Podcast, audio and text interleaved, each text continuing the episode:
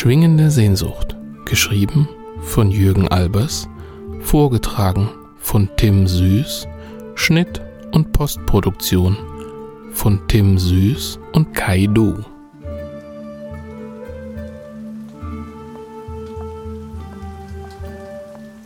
Aiden hatte ihre Hände zu Fäusten geballt und tief in den Taschen ihres Trenchcoats verborgen, die Schultern hochgezogen, den Kopf gesenkt. Doch die kalte, feuchte Nachtluft drang weiter auf sie ein, war nicht zu beeindrucken von ihrer Entschlossenheit. Dies wäre einem zufälligen Beobachter wohl als erstes aufgefallen, die entschlossenen, festen Schritte, mit denen die scheinbar junge Frau ihrem Weg folgte. Aber etwas stimmte nicht an diesem Bild. Obwohl sie ihre Stiefel mit festen, fast harten Bewegungen auf das glänzende Pflaster setzte, war so gut wie kein Geräusch zu hören. Aber es war auch kein Beobachter in dieser Straße, dem dies hätte auffallen können. Nicht in dieser heruntergekommenen Straße, nicht zwischen diesen leeren Häuserskeletten, durch deren Ruinen ein fahler Sichelmond spärlich schien. Nicht zu dieser Zeit, Weit nach Mitternacht wäre kein vernünftiger Mensch freiwillig in dieses Viertel gekommen. Straßenschluchten, ausgemergelt vom Verfall, die nur noch auf den Abriss warteten. Und doch bewegte sich noch ein zweiter Schatten durch die Straße. Eine schlanke Gestalt ging zügig die Straße entlang, überquerte eine schmale Kreuzung aus dem Schatten der Mauern heraus, für einen kurzen Moment im schwachen Mondlicht, hätte ein Beobachter einen jungen Mann erkennen können.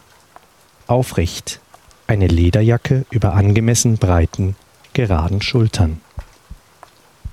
Obwohl sie fast 500 Yard entfernt war, sah Aiden den jungen Mann über die Kreuzung gehen und ihr Herz schlug schneller. Ihr sehr großes Herz, das nicht das einzig Ungewöhnliche an ihr war, denn Aiden war ein Bird Girl.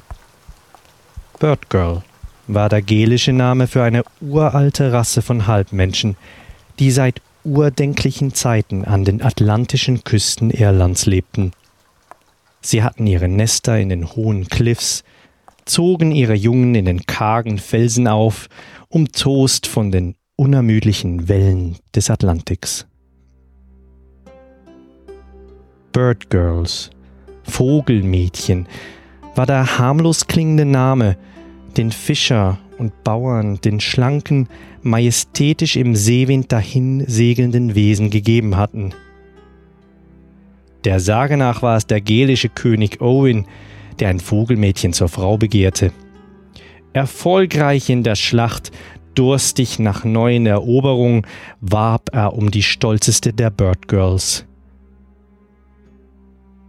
In einer Neumondnacht gebar sie ihm eine Tochter und begründete damit ein neues Geschlecht. Ihre Töchter und Enkelin aber veränderten sich.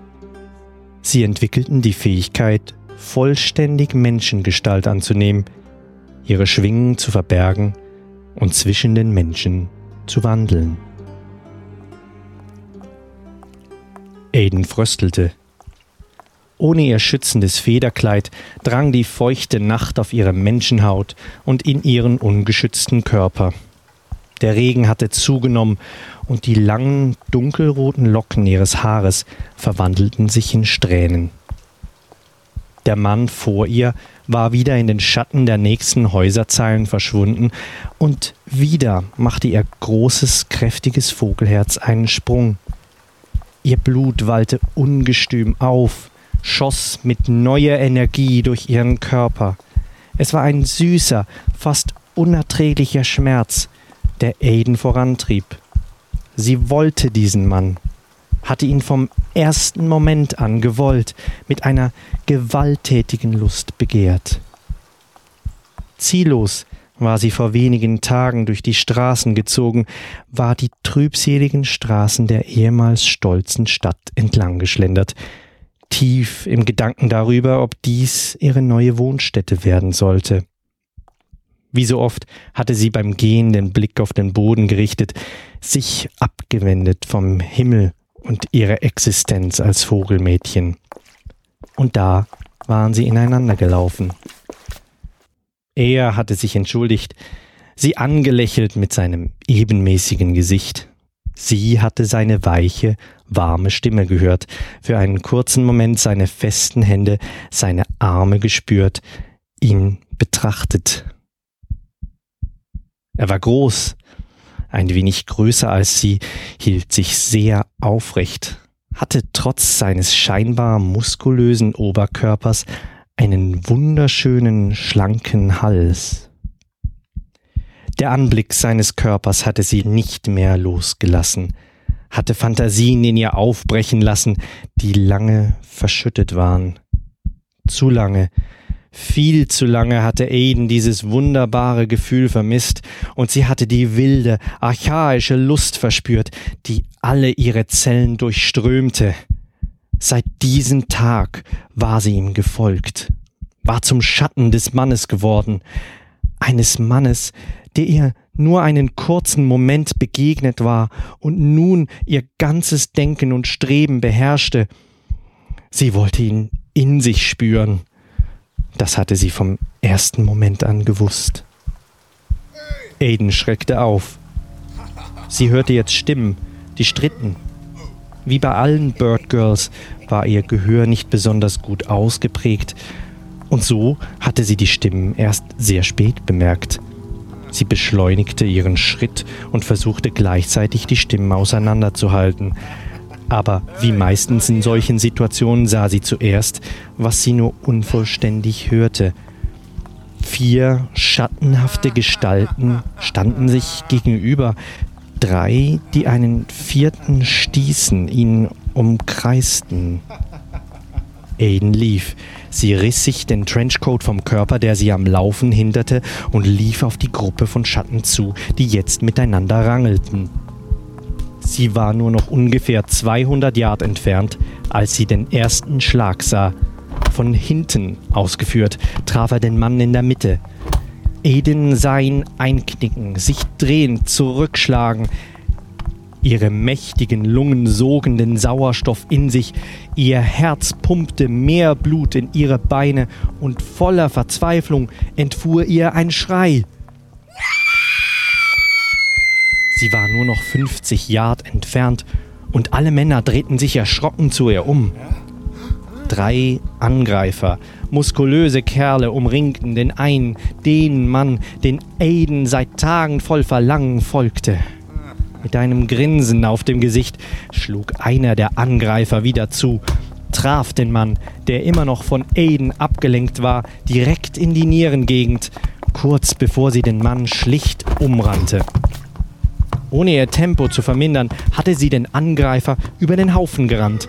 Und von dem gewalttätigen Aufprall umgerissen schlugen beide Körper hart auf dem Asphalt auf. Aiden drehte ihren Körper in der Luft und kam schneller wieder auf die Beine. Ihre Wut, ihr Verlangen nach diesem Mann, alles vermischte sich zu einem ohrenbetäubenden Schrei. Sie wusste, was nun passieren würde. Sie hatte die Brücke überschritten. Aiden sprang mit einem mächtigen Satz neben die Gestalt am Boden. Blitzschnell richtete sie sich auf, hob erneut den Kopf und entließ einen weiteren markerschütternden Schrei. Ihr schlanker Körper vibrierte. Wellen heißen Blutes durchliefen sie und aus ihren Schultern schlugen zwei mächtige Schwingen. Sie streckte die Schwingen, beschattete den Mann, der zusammengekrümmt vor ihr auf dem nassen Asphalt lag. Einer der Angreifer zog jetzt ein langes Messer, stellte sich scheinbar kaltblütig in Kampfposition. Aiden aber spürte seine Zweifel, roch seine Angst. Langsam beugte sie sich vor und ließ ihn ihre Klauennägel sehen, die an ihren kräftigen Armen gewachsen waren. Sie legte den Kopf schräg, und ihrer Kehle entrang sich ein tiefes Fauchen. Der Mann stolperte erschreckt rückwärts, fiel hin, rappelte sich wieder auf und lief nun die dunkle Straße entlang, folgte seinen zwei Kumpanen, die längst die Sicherheit der dunklen Ruinen gesucht hatten.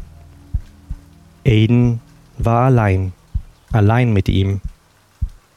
Sie zog die kühle, feuchte Nachtluft durch ihren Nüstern und genoss den Moment des Triumphes. Langsam ging sie in die Knie und strich dem immer noch bewusstlosen Mann die feuchten Haare aus Gesicht und Hals. Der Anblick seines schönen Körpers schlug neue Wellen heißen Verlangens in ihr los. Sie beugte sich über ihn. Langsam und fast zärtlich fasste ruhig seinen Kopf und seine Schultern. Mit einem wohligen Schauder senkte sie ihren Kopf und durchtrennte seinen schönen Hals mit einem Biss. Ihre Klauenhände schlugen sich in den leblosen Körper und hoben ihn mühelos hoch. Mit dem mächtigen Schlag ihrer Schwingen stieß sie sich und ihre Beute vom Boden ab. Die Nacht war noch jung. Sie nahm Kurs auf ihr Nest, und sie würde nicht eher schlafen, als bis sie ihn in sich hatte, sein warmes Fleisch genossen hatte.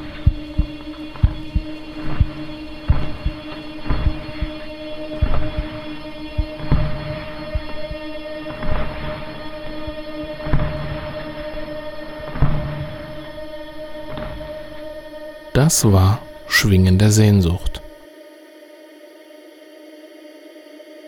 Dieses Hörspiel entstand im Rahmen des Geschichtenkapsel-Podcast.